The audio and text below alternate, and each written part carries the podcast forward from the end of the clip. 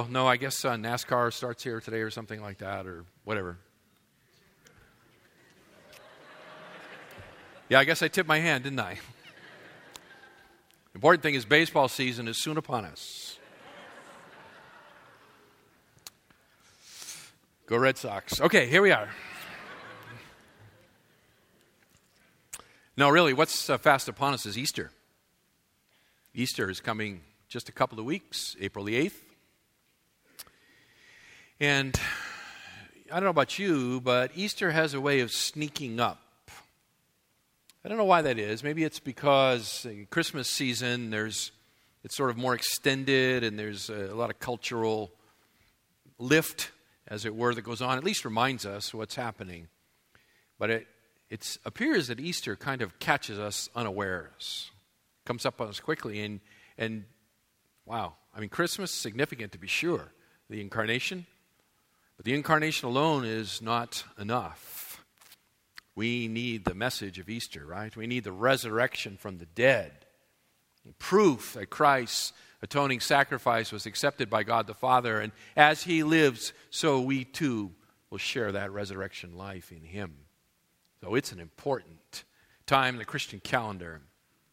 So we want to mark that, and I want to do it through a sermon series. Pastor Vince spoke of it. I've prepared four messages it's called The Passion and the Glory. It begins this morning. And we will start this morning with a little bit different kind of service or message. It's called the, the Road to Jerusalem. And this message is drawn from a harmony of the Gospels. We're going to bring together all four Gospels in service of this message. And we're going to look primarily at the final six months of the public ministry of our Lord and Savior, Jesus Christ. But why, why preach this kind of a sermon? Why not, why not just pick a passage and, and go with it, which is what we usually do? And I think the reason we want to do this this morning is because many kind of lack a, a comprehensive view of the life of Christ. Particularly, maybe it's not 11:30, Joe. They must be falling asleep early. You can cut that out of the tape, by the way. Okay. You can cut all of this out of the tape.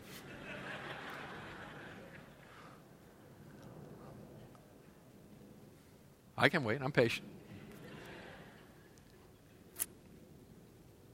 Is that the warm up or is that the real deal? Yeah, I don't know. When they start strafing, that's when you get under the pew, okay?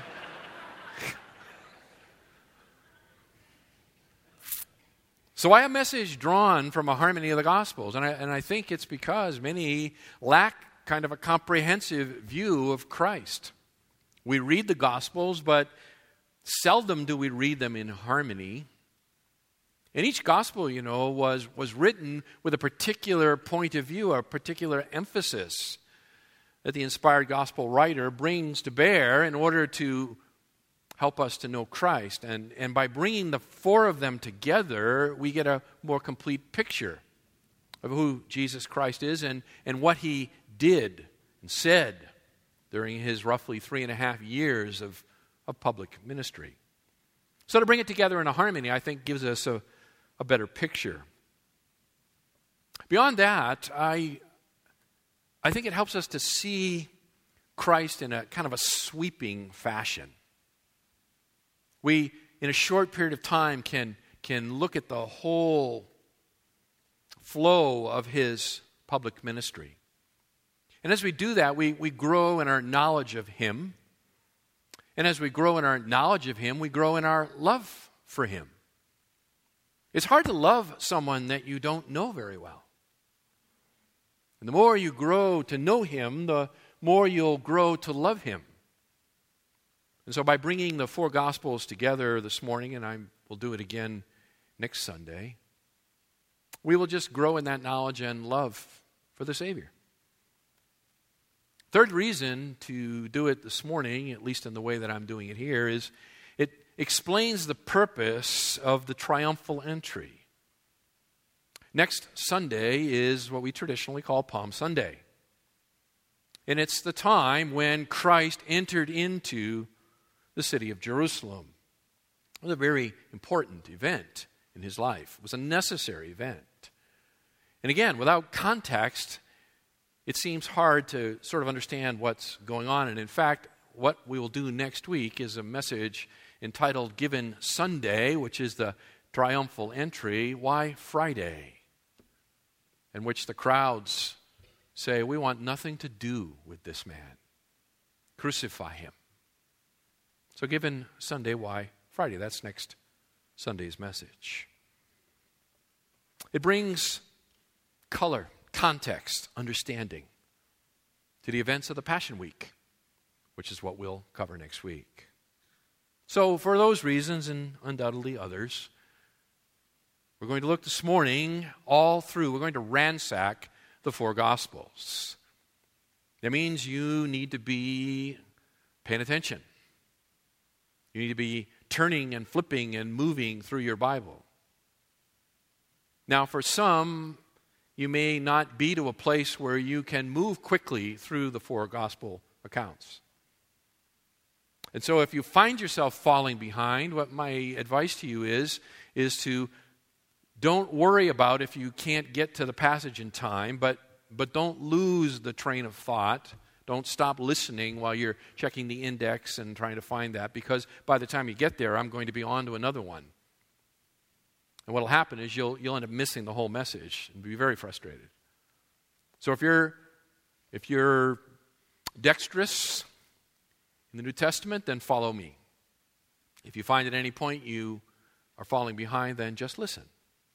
Just listen and follow along. We're not going to do as we normally do, putting up on the screens all the page numbers of all the references. We're not going to even cite the cross references up there. There's just too many of them, it would be a blur.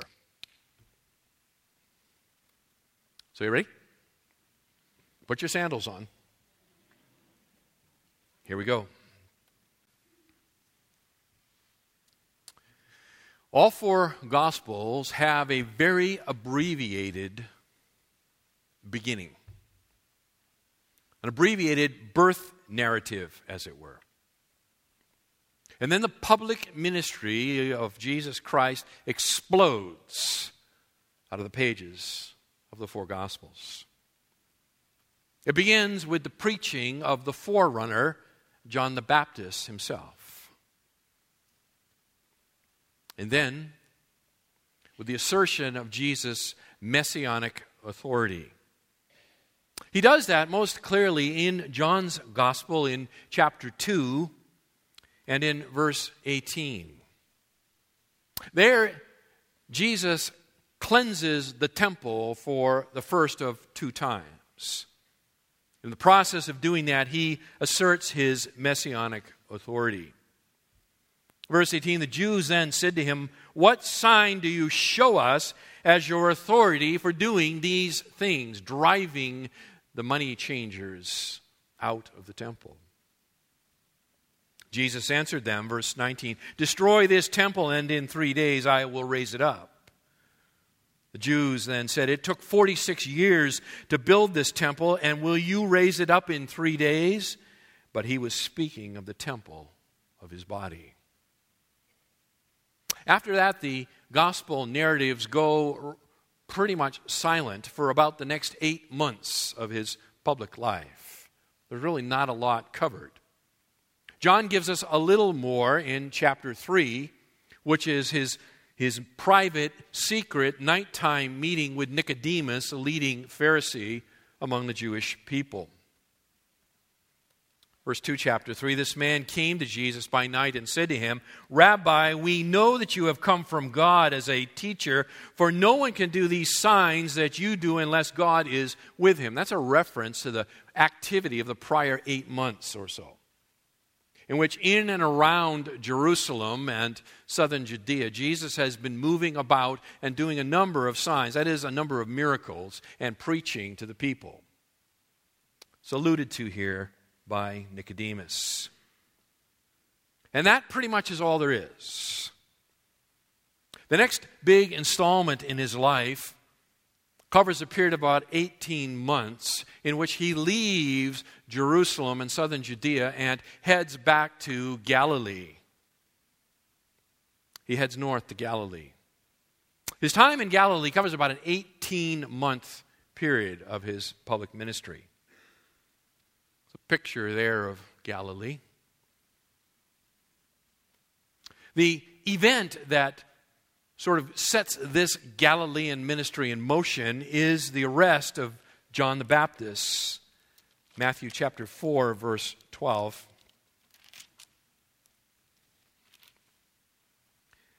Now, when Jesus heard that John had been taken into custody, he withdrew into Galilee. Leaving Nazareth, he came and settled in Capernaum, which is by the sea, in the region of Zebulun and Naphtali. So he heads north into Galilee, not back to, to reside in his hometown, but leaving that to take up residence in Capernaum, which is on the shore, the north shore of the lake, of the Sea of Galilee. On his way north, John's gospel fills in a, a detail for us. There was a significant meeting in John chapter 4 with a certain Samaritan woman at a well. You remember that? He actually spends a few days there with her, and she comes to know the Lord Jesus Christ and becomes a very passionate and effective evangelist, sharing the gospel with her folks that live in her hometown. This period now of the Galilean ministry, Matthew summarizes well for us in chapter 4, verses 23 and following where he says Jesus was going throughout all Galilee, teaching in their synagogues and proclaiming the gospel of the kingdom, and healing every kind of disease and every kind of sickness among the people. The news about him spread throughout all Syria. And they were brought and they brought to him all who were ill, those suffering with various diseases and pains, demoniacs, epileptics, paralytics, and he healed them. Large crowds followed him from Galilee and the Decapolis and Jerusalem and Judea and from beyond the Jordan. This is a time of increasing popularity for him.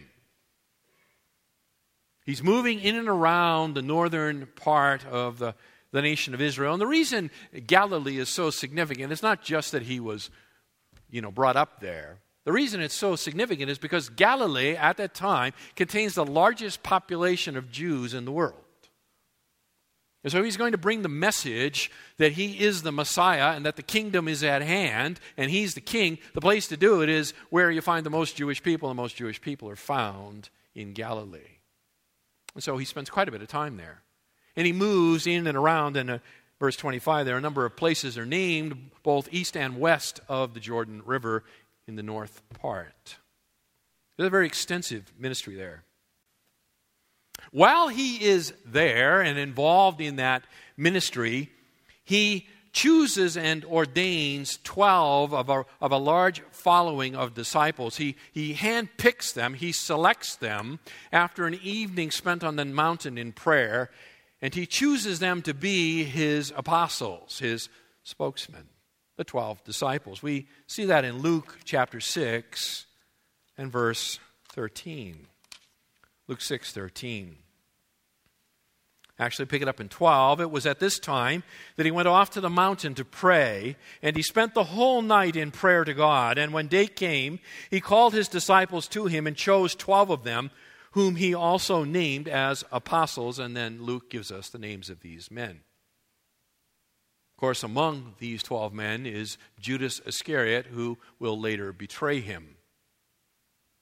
Little wonder he spent the entire night in prayer before he made this choice. Must have been agonizing to his soul to bring into his inner circle one who would ultimately betray him. As this ministry in and around Galilee, this 18 months, continues, there is a growing hostility that grows on the part of the religious establishment, the leadership of the nation. Now, something we need to, to know and to kind of hang on to. In the southern portion of Israel, primarily the city of Jerusalem, we find the Temple of Solomon. The Temple of Solomon was under the control of what's known as the Sadducees. They were the priestly group in the nation of Israel, and that was their domain. They're the ones who were making ridiculous amounts of money off the sacrificial system through their corrupt exchange rates. The rest of the nation, and in particular the northern part of Galilee, was under the, the religious control of what's called the, Phag- uh, the Pharisees. The Pharisees. And they were more like lay preachers. And they, they operated through the synagogue system. There were Pharisees in the south, to be sure, but the north was primarily the domain of the Pharisees, the south, in and around the city of Jerusalem, the domain of the Sadducees. Now, Jesus had really irritated the Sadducees when he opens his ministry publicly by cleansing the temple and disrupting their corrupt system of making money. Now, at that point in time, the Pharisees were secretly sort of going, go for it. Because the Pharisees and the Sadducees, they did not like each other at all. And so while Jesus is, is getting under the skin of the Sadducees, the Pharisees are kind of on his side. But he gets out of Dodge, he leaves Jerusalem, he goes north into Galilee, and now he's into the, into the territory of the Pharisees, and he's beginning to disrupt their system. This is important to know because essentially, for the, for the three years that are going to go on here, almost three years, he is going to alternate back and forth between the Sadducees and the Pharisees and play them off against each other. And in the process of doing that, he's, he's going to be enabled to move among the people, conduct his ministry, and yet stay one step ahead of the hangman. It's not until the end when these enemies get together and form a conspiracy that they ultimately get him on the cross. So he's in the north. And he's messing around up there, at least in the domain of the Pharisees, by continuing to preach about the kingdom and to continue to point out the hypocrisy of the Pharisaical understanding of Judaism. They make up all kinds of rules for people and place these heavy burdens on people, and they won't so much as lift a finger to help them. And Jesus continues to point that out. Well, as the, the hostility grows, we find in Matthew chapter 12 that it reaches a boiling point. And this boiling point shows itself in an official rejection of Jesus. Matthew chapter 12, verse 24. Actually, let's pick it up in 22. Then a demon possessed man who was blind and mute was brought to Jesus, and he healed him, so that the mute man spoke and saw. All the crowds were amazed and, and were saying, This cannot be the son of David, can it? But when the Pharisees heard this, they said, This man casts out demons only by Beelzebub, the ruler of the demons. Jesus, knowing their thoughts, said to them, Any kingdom divided against itself is laid waste. Any city or house divided against itself will not stand. If Satan casts out Satan, he is divided against himself. How then will his kingdom stand? He's pointing out the foolishness of the charge they've placed upon him. It continues to develop here, and we don't have time to develop it all, but it arrives at verse 31, what is known as the blasphemy of the Holy Spirit or the unforgivable sin. Verse 31 Therefore, I say to you, any sin and blasphemy shall be forgiven, forgiven people, but blasphemy against the Spirit shall not be forgiven the unforgivable sin. That is attributing this work of the Spirit through Christ in all of these amazing healing, healing miracles to the power of Satan.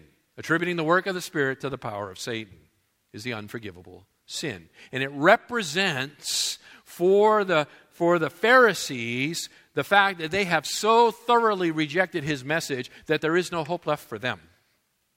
They are in open hostility, they are hardened in their hearts towards the Messiah. The unforgivable sin. It's at this point that Jesus begins to speak in parables. Matthew picks it up in Matthew 13, contains the longest section of the four Gospels of his teaching in parables. Can't wait till we get there to look at these parables. But he begins to speak in parables, and parables have a lot of purposes, not the least of which is it allows him to continue to teach openly and publicly, and yet conceal his message in such a way that they don't have any grounds to arrest him and to kill him, because by this time they're ready to do it. So he can continue to move freely and openly and speak and preach publicly by concealing the message in a parable and then later privately explaining it to his disciples. So it both reveals and conceals all at the same time. Now, the height of his popularity is covered in John's Gospel, John chapter 6. And it has something interesting for us here, John 6.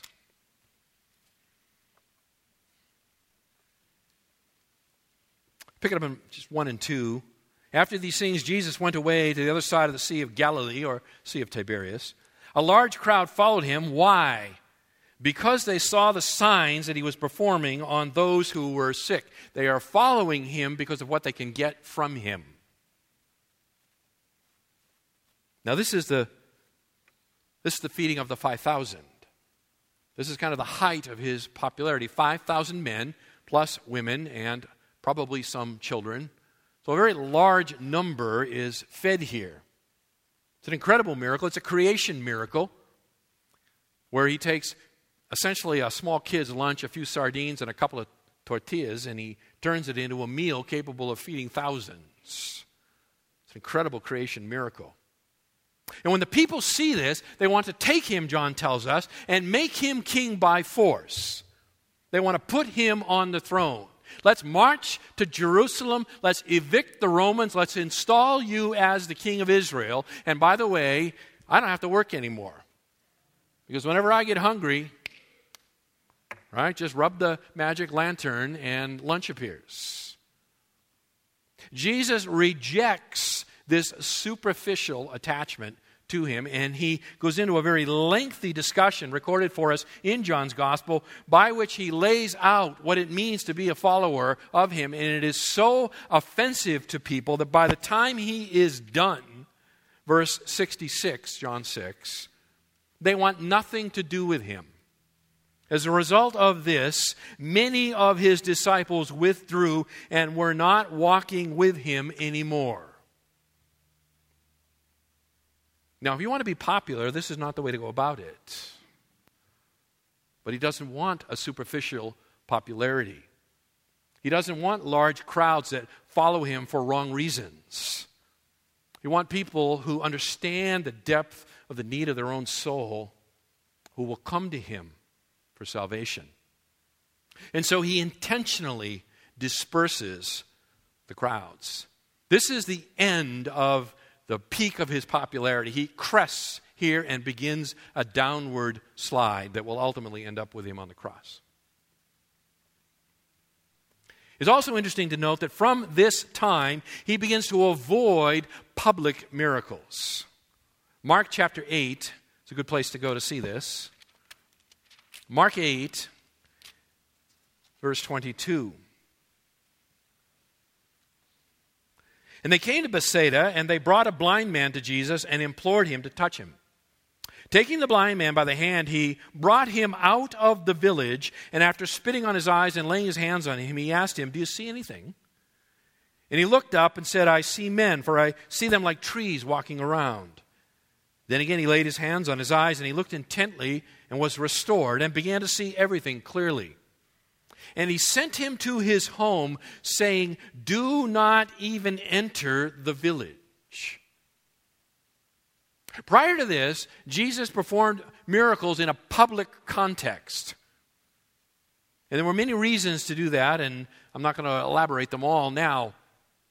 But he, he wanted to be known, and miracles are certainly a way to do it. They are his messianic credentials. But after the official rejection in Matthew 12 and after the popular rejection of John 6, he now begins a different phase. And this is the private phase. He is trying to avoid the crowds, he is seeking to get away. And so when he does miracles, and he continues to do them, although not as frequently, he does them more privately and he And he tells the people that he is, he is healed to don't tell anybody about it. Be quiet about this because I don't want the crowds. Just go home. You can see, go home. Don't even go into the village. Just go home.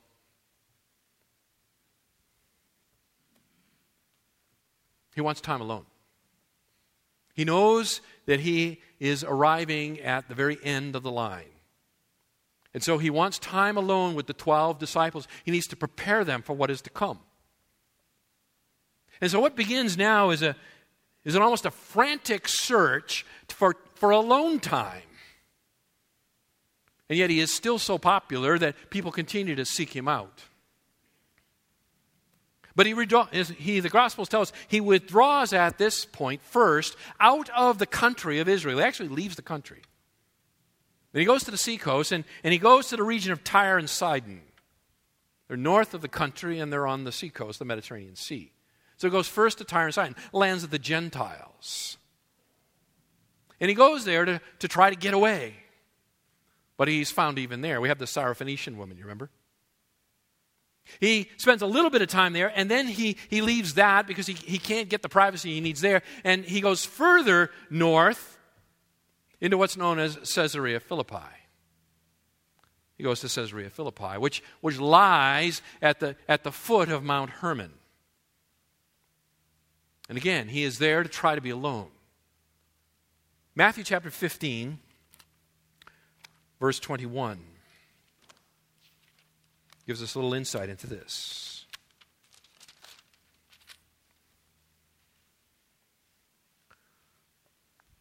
Matthew 15, 21. Jesus went away from there and withdrew into the district of Tyre and Sidon. And a Canaanite woman from the region came to him, so forth. This is the Syrophoenician woman.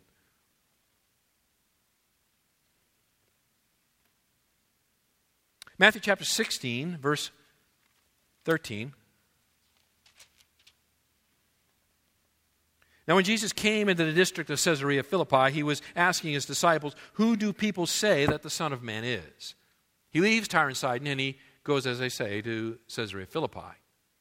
And it's there he's, he's asking his disciples, Who do people say that I am?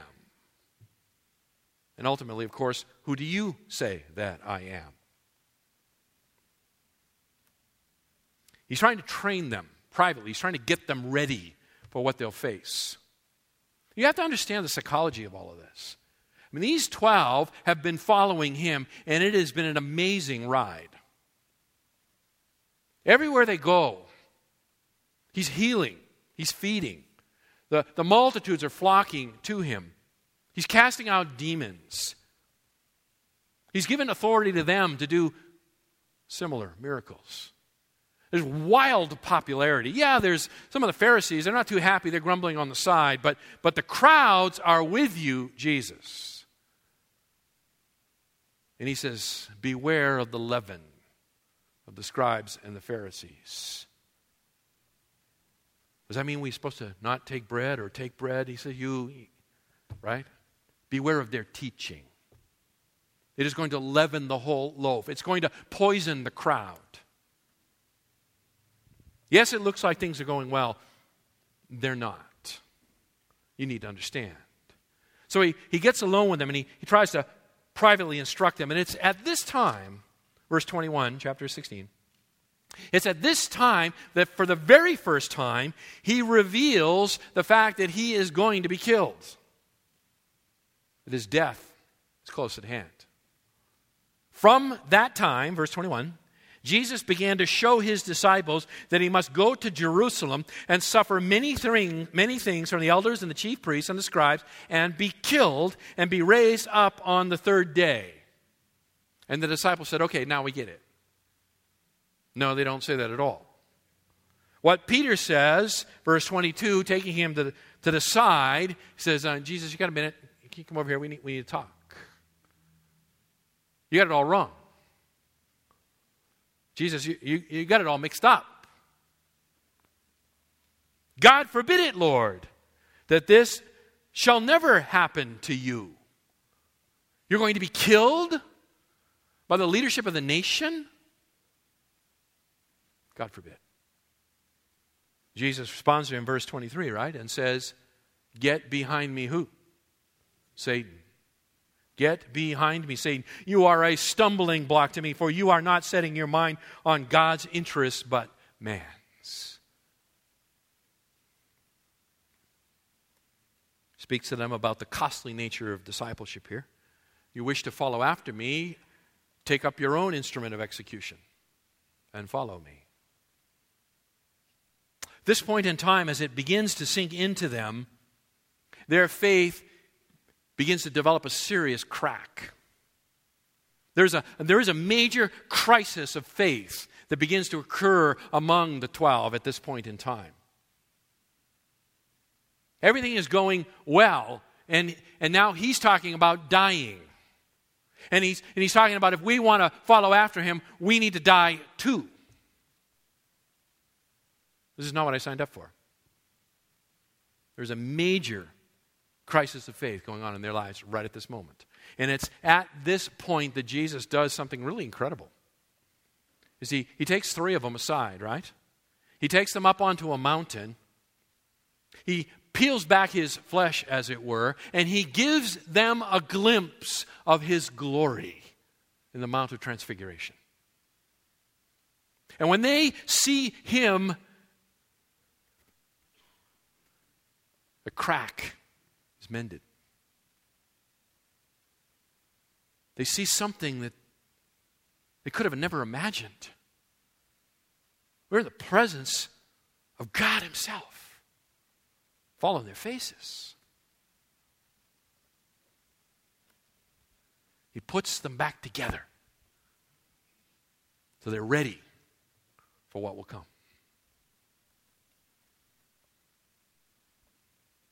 It's time to leave Galilee.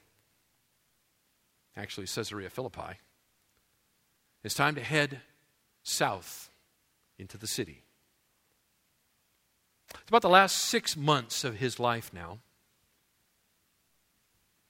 It's going to be spent in and around the city of Jerusalem. He's actually going to make three trips into the city, or at least close to the city, two in and one close. And then he's going to retreat again after each one. The first trip, trip number one, occurs in early October. Early October. And we are really indebted to John's gospel to understand these three trips because he's the one who really narrates them for us. This is a gigantic piece of the public ministry that only John talks about. Greatly indebted to John's gospel for this. So the first trip, we pick it up in John chapter 1. By the way, just if you're keeping notes or whatever, Luke chapter 9, verse 51 says, When the days were approaching for his ascension, he was determined to go to Jerusalem. Hark, I hear an angel.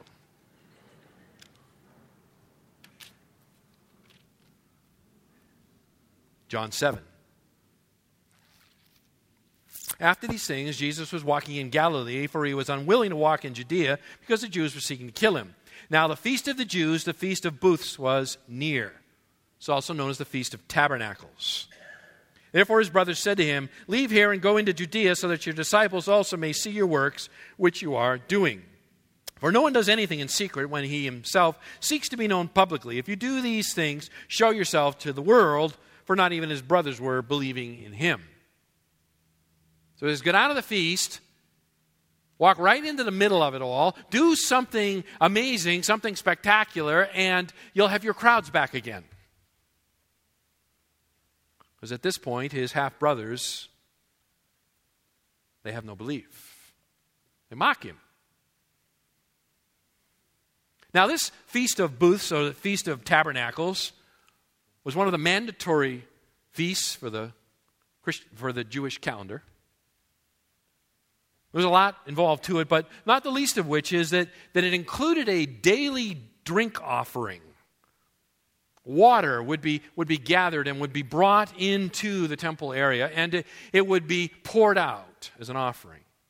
The purpose of this was to, to commemorate the miraculous supply of water that God provided to his people while they wandered 40 years in the wilderness. It was to look forward to the future when, when water would be poured out in abundance, according to the prophets.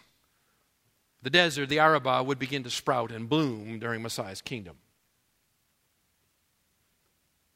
John chapter 7, verse 37. Now, on the last day, the great day of the feast, Jesus stood and cried out, saying, If anyone is thirsty, let him come to me and drink. He who believes in me, as the, spirit, as the scripture says, from his innermost being will flow rivers of living water. This he spoke of the Spirit, whom those who believed in him were to receive, for the Spirit was not yet given because Jesus was not yet glorified. Some of the people, therefore, when they heard these words, were saying, This certainly is the prophet. Others were saying, This is the Christ. Still others were saying, Surely the Christ is not going to come from Galilee, is he? The people don't know what to make of it all.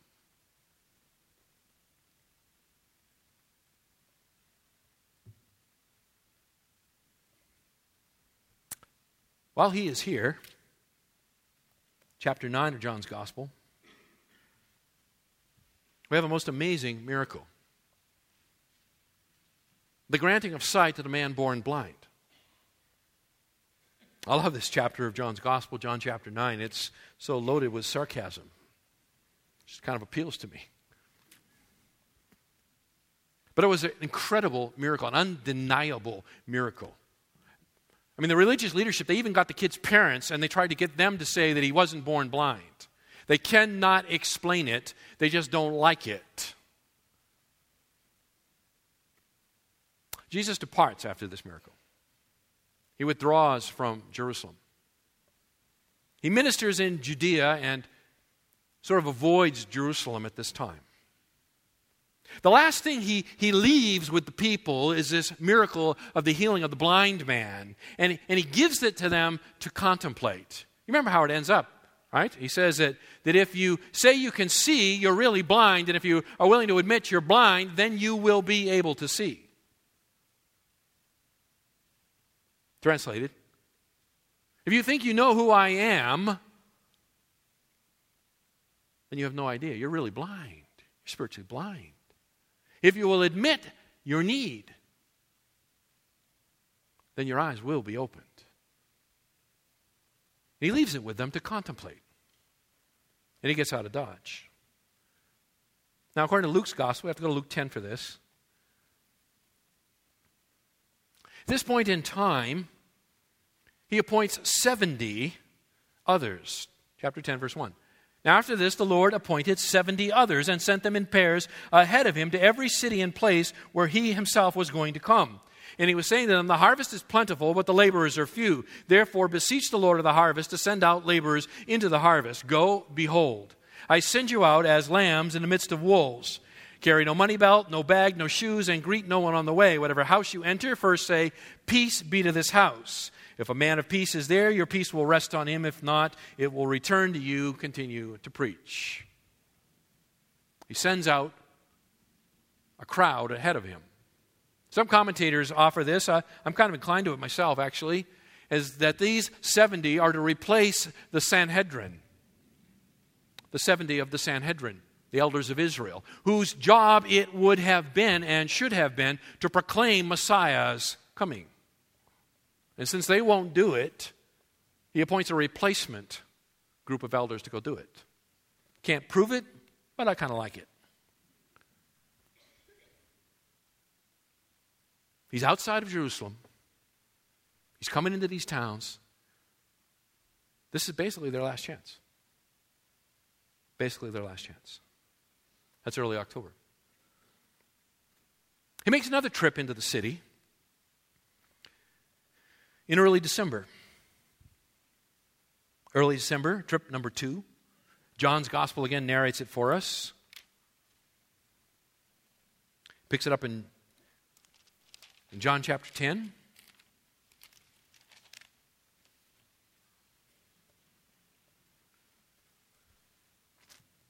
verse 22. At that time, the feast of dedication took place at Jerusalem. It was winter, and Jesus was walking in the temple in the portico of Solomon. He's back to the city now. It's early December. This is the Feast of Dedication. It's also known as the Feast of Hanukkah.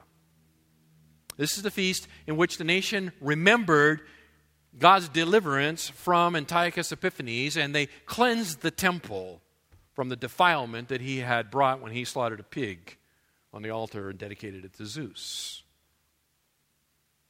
Here, Jesus refuses in this, at this time to, to openly declare himself Messiah, still speaking in sort of codes. But he does make this amazing statement in John chapter 10 and verse 30. And by the way, if you got the notes, there was a mistake there. I had Luke 13 30. I don't know why I had that mistake, but I did. It should be John 10 30. This is where he says, I and the Father are one. John 10 and verse 30. That's about as close as he's going to get to an open declaration. Verse 31 the Jews pick up stones again to stone him. They're going to try to kill him. He withdraws. Chapter 10, verse 40. He went away again beyond the Jordan to the place where John was first baptizing, and he stayed there.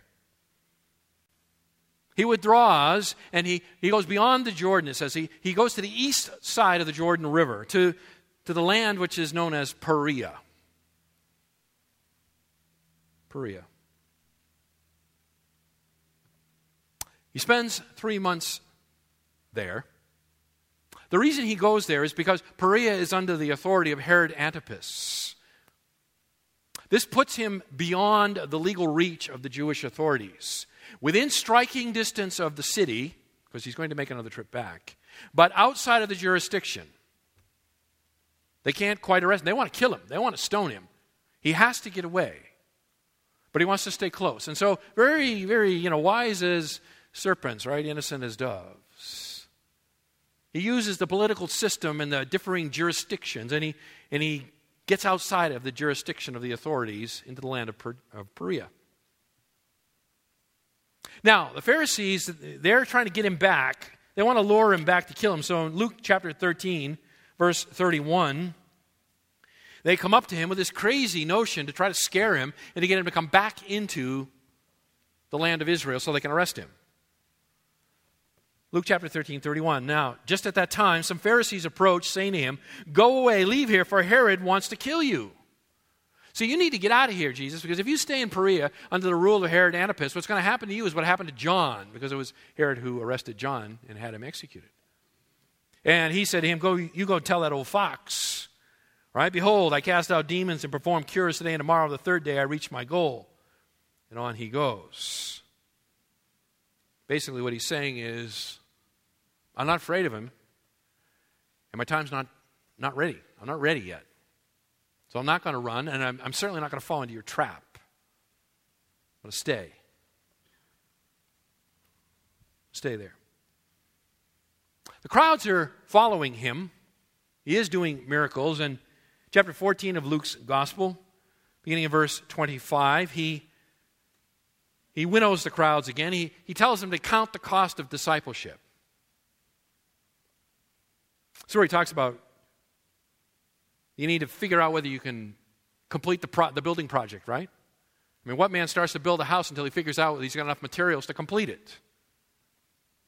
What king goes out to war with his army without figuring out the strength of the force coming to oppose him to know whether to sue for terms of peace before he gets there or engages in the combat? And he says basically the same thing to you. You need to figure out, count the cost. Are you going to continue in the system with the Pharisees the Sadducees, or are you going to leave it and become my disciple? Now, if you say you want to leave it and become my disciple, you better understand it's going to cost you something.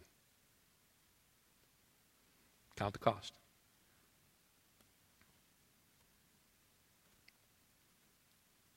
Now, the Pharisees and the scribes are, are continuing to nip at his heels.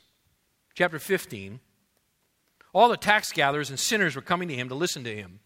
It's over in Perea both the Pharisees and the scribes began to grumble, saying, This man receives sinners and eats with them. Basically, his whole crowd is nothing but rabble. The low life of society. It's at that point that Jesus tells three parables, right? The lost sheep, the lost coin and the lost son. Three parables, all designed to teach the same thing. And that is that God rejoices when even one sinner repents and comes to faith in Christ. It's a fantastic thing.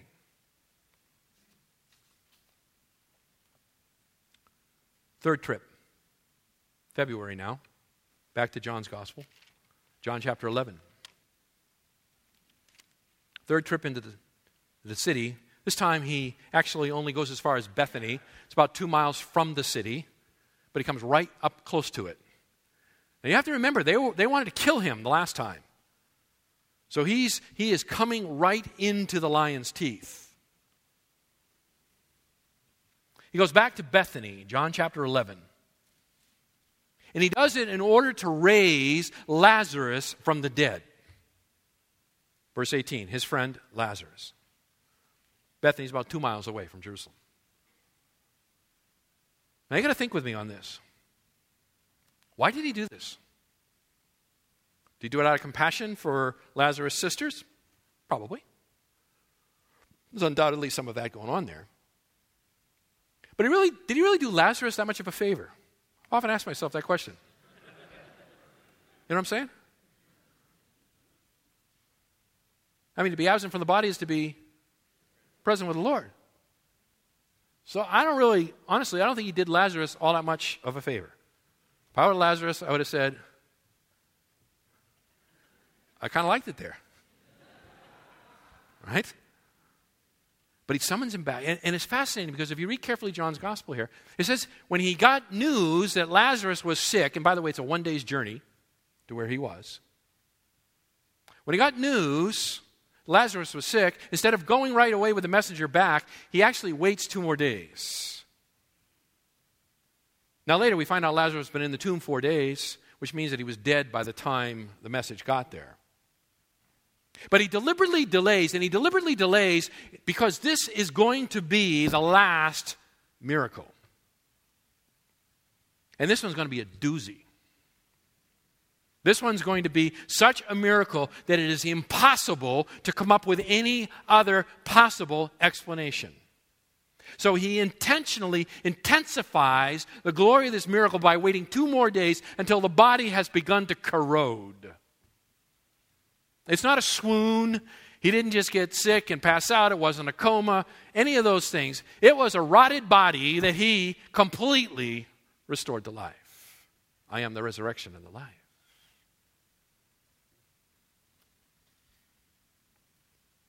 He does this miracle because it will be from this miracle that he will be able to gather the crowds to him for the triumphal entry.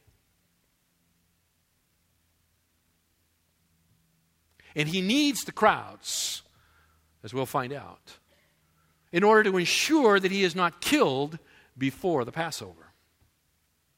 He needs the protection of the crowds. So he does a miracle here that is, that is absolutely sets people's heads spinning. You get to the end of chapter 11, and, and the Caiaphas says that, that basically there's, there's no denying what he has done. There's, there's no way to, to say this really didn't happen. And if we don't manage this thing properly, the whole nation is going to start following after him.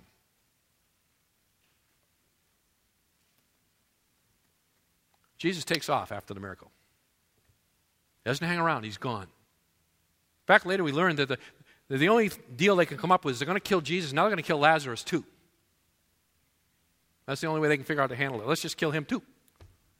What resurrection? What guy? Right? He's dead. I mean, I talk about the blindness of unbelief, right?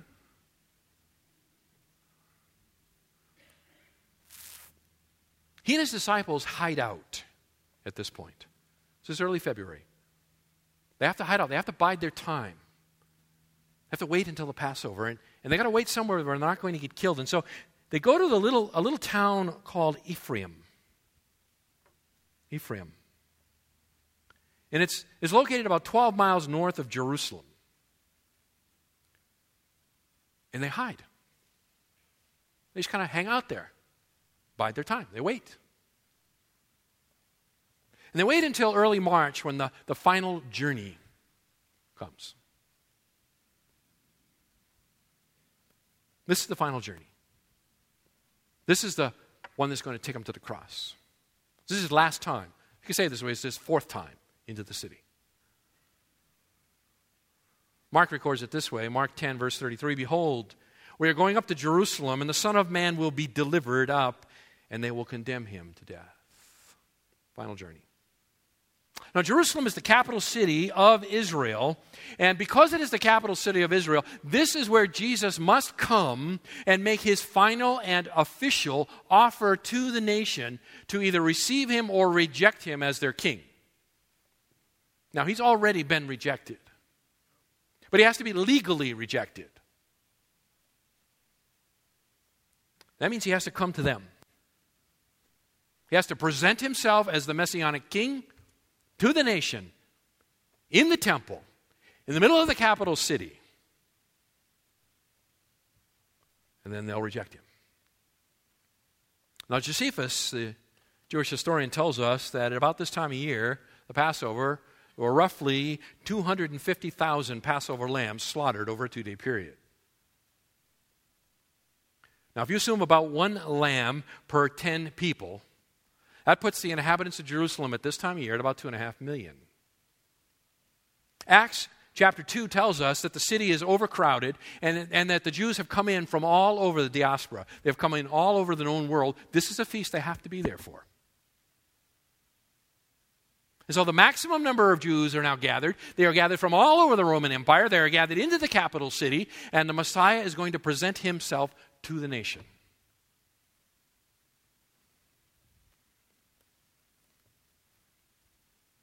But rather than go right into the city, Jesus does the most incredible thing.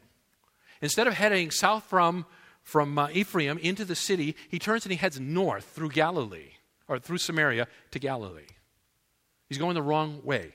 You know, you got a map, you go, that's not the right way. It's the wrong way. But there is a, there is a method to his madness. Actually, Luke chapter 17, verse 11. You guys aren't going anywhere today, are you? Got a little longer to go here. I'm sorry, but it's worth it. Luke chapter 17, verse 11. While he was on the way to Jerusalem, he was passing between Samaria and Galilee. Passing between Samaria and Galilee. It is here, a little further on, it tells us that he, that he heals the ten lepers. Now, his purpose in going north instead of south was he wants to join up with all the Galileans who are assembling to head into the city for the feast of the Passover. And so he heads north to where he knows, uh, he's done it every year as a boy. He knows exactly where to meet. And he goes there and he joins in the caravan among the pilgrims from Galilee who are heading south into the city. Now, the custom of these people was not to move through Samaria because it defiled them. The custom was for them to go east and cross the Jordan River and come down the east side of the Jordan River and then cross back in at Jericho, make the ascent up over the Mount of Olives and down into the city for the feast. So Jesus is going to, to follow with the caravan. This is going to give him protection from the authorities. Furthermore, as he is traveling with the caravan, he is now going to start to do public miracles again. Remember, I told you he's been sort of concealing the miraculous for a while now, and now he's going to do it publicly. He did the big public miracle with the raising of Lazarus. Now he's just going to continue to be doing miracles as he's traveling with the caravan. Why? He wants the crowd to get really whipped up. He wants them excited. So he starts doing miracles. He heals the ten lepers. He travels with the people. He, he gives them parables. He, he warns them of impending judgment. Luke chapter 17, verses 20 and following.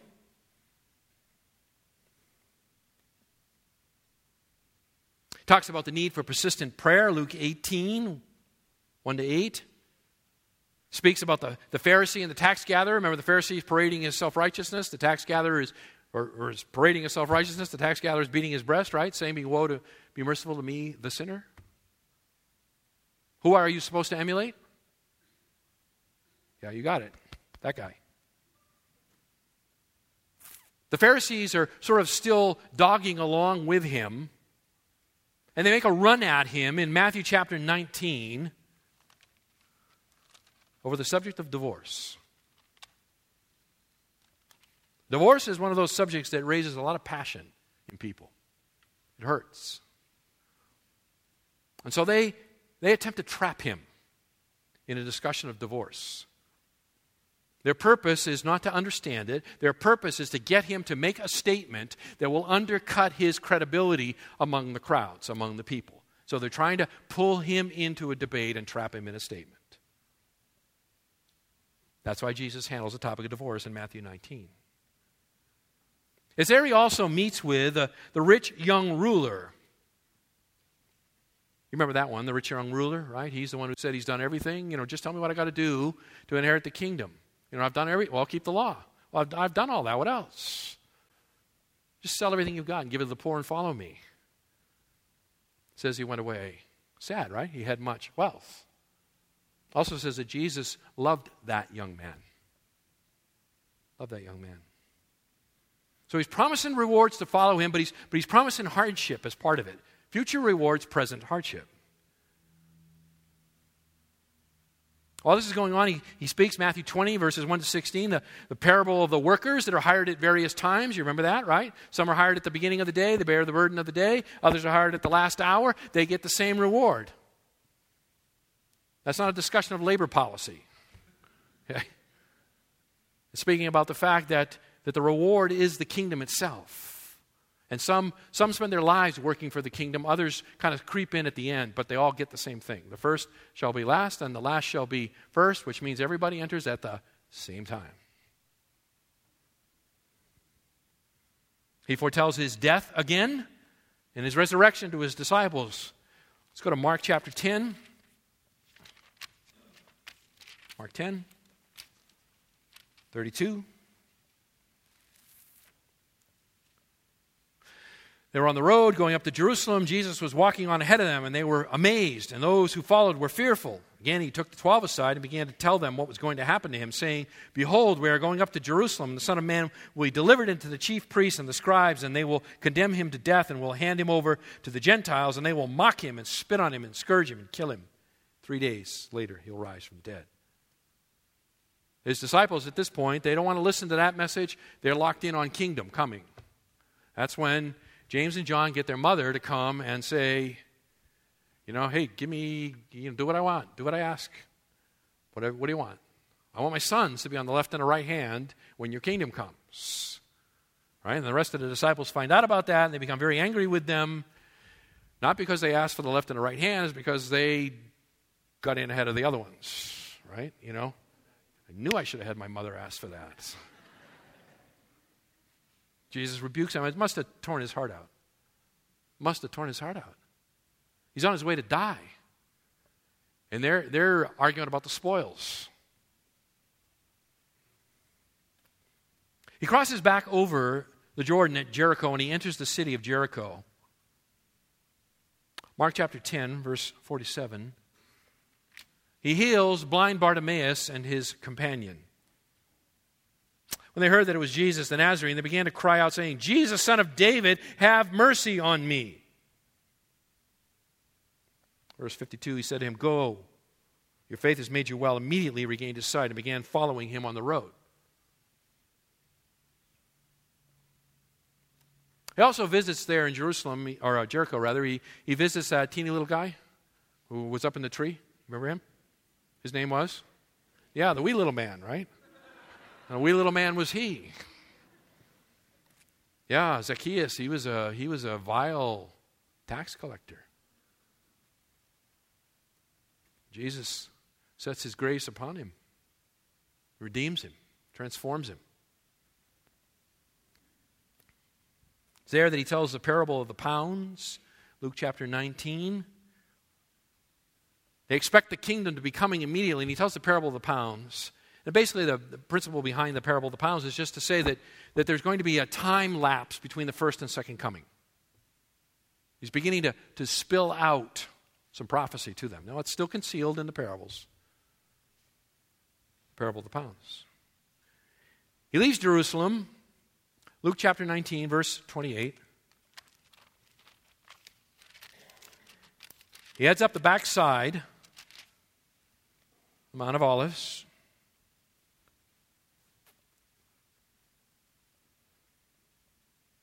He approaches Bethphage in Bethany, near the mountain that is called Olivet.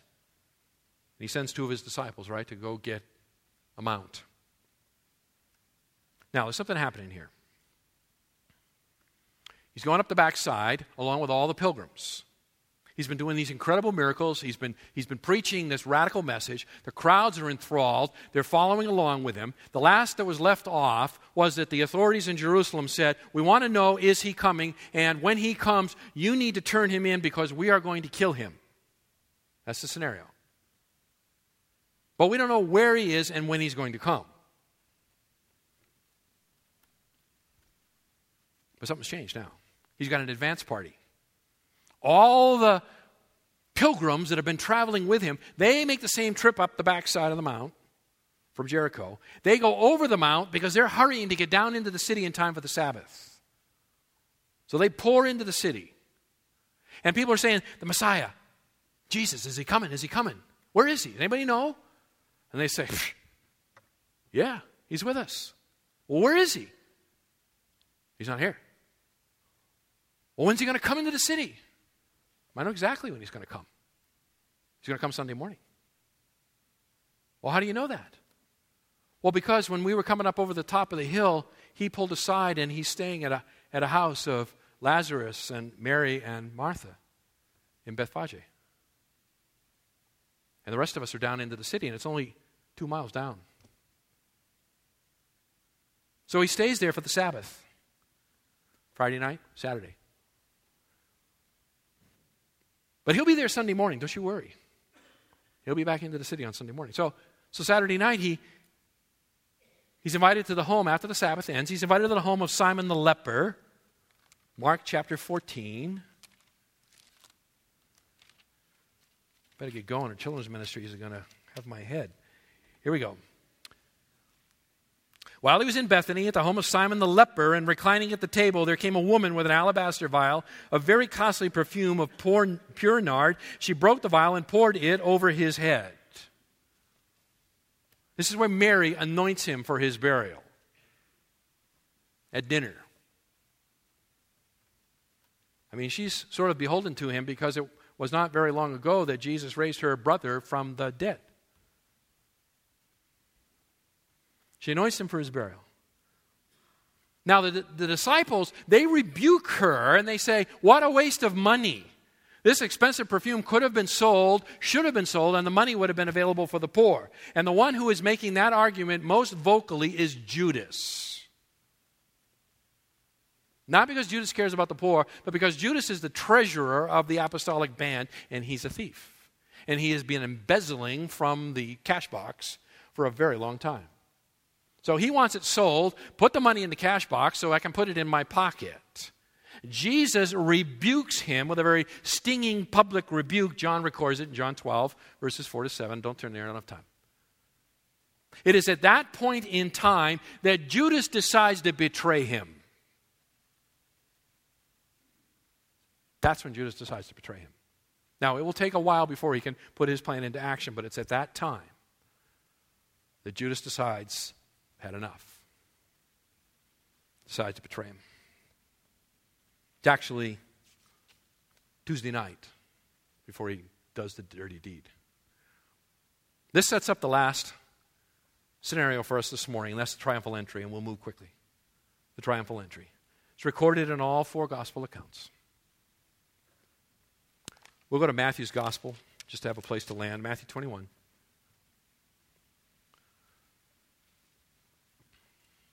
This is, the, this is his public entrance into the city.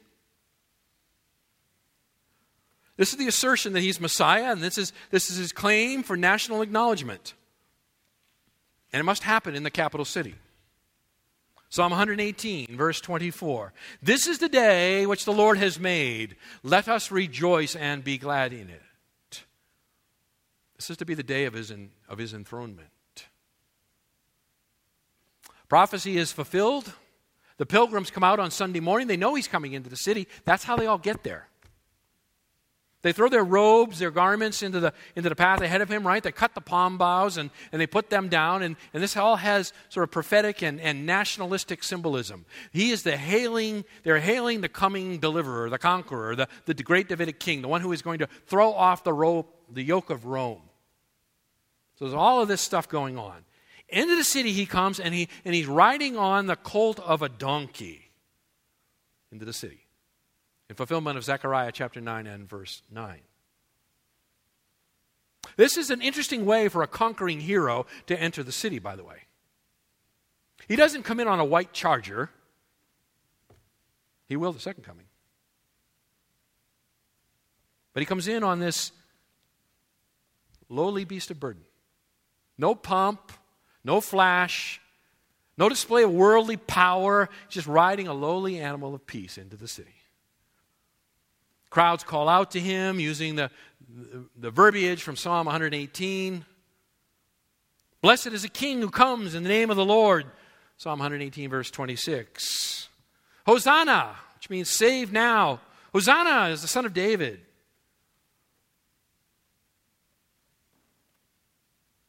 These pilgrims, by the way, that are protecting him.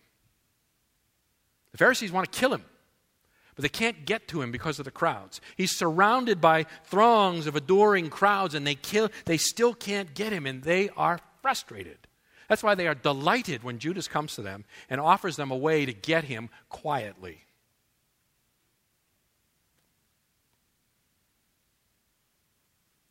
So amazing. The Pharisees object to the, to the outcry of the crowds, and, and Jesus rebukes the Pharisees for this.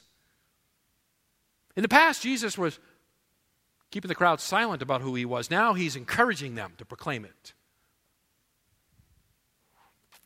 He enters the temple, Matthew 21, verse 14. The blind and lame come to him in the temple, and he heals them.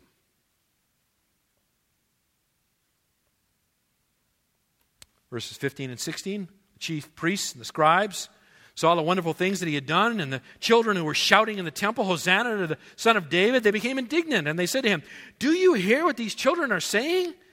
Jesus said to them, Yes, have you never read? Out of the mouth of infants and nursing babes, you have prepared praise for yourself. Basically, what he's saying is that the, even the children are spiritually wiser than the leadership of Israel.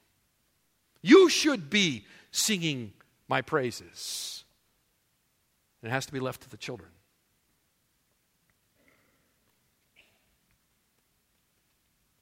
He doesn't spend long in the temple right now. He turns and he leaves, actually. Verse 17. He left them. He went out of the city to Bethany and spent the night there.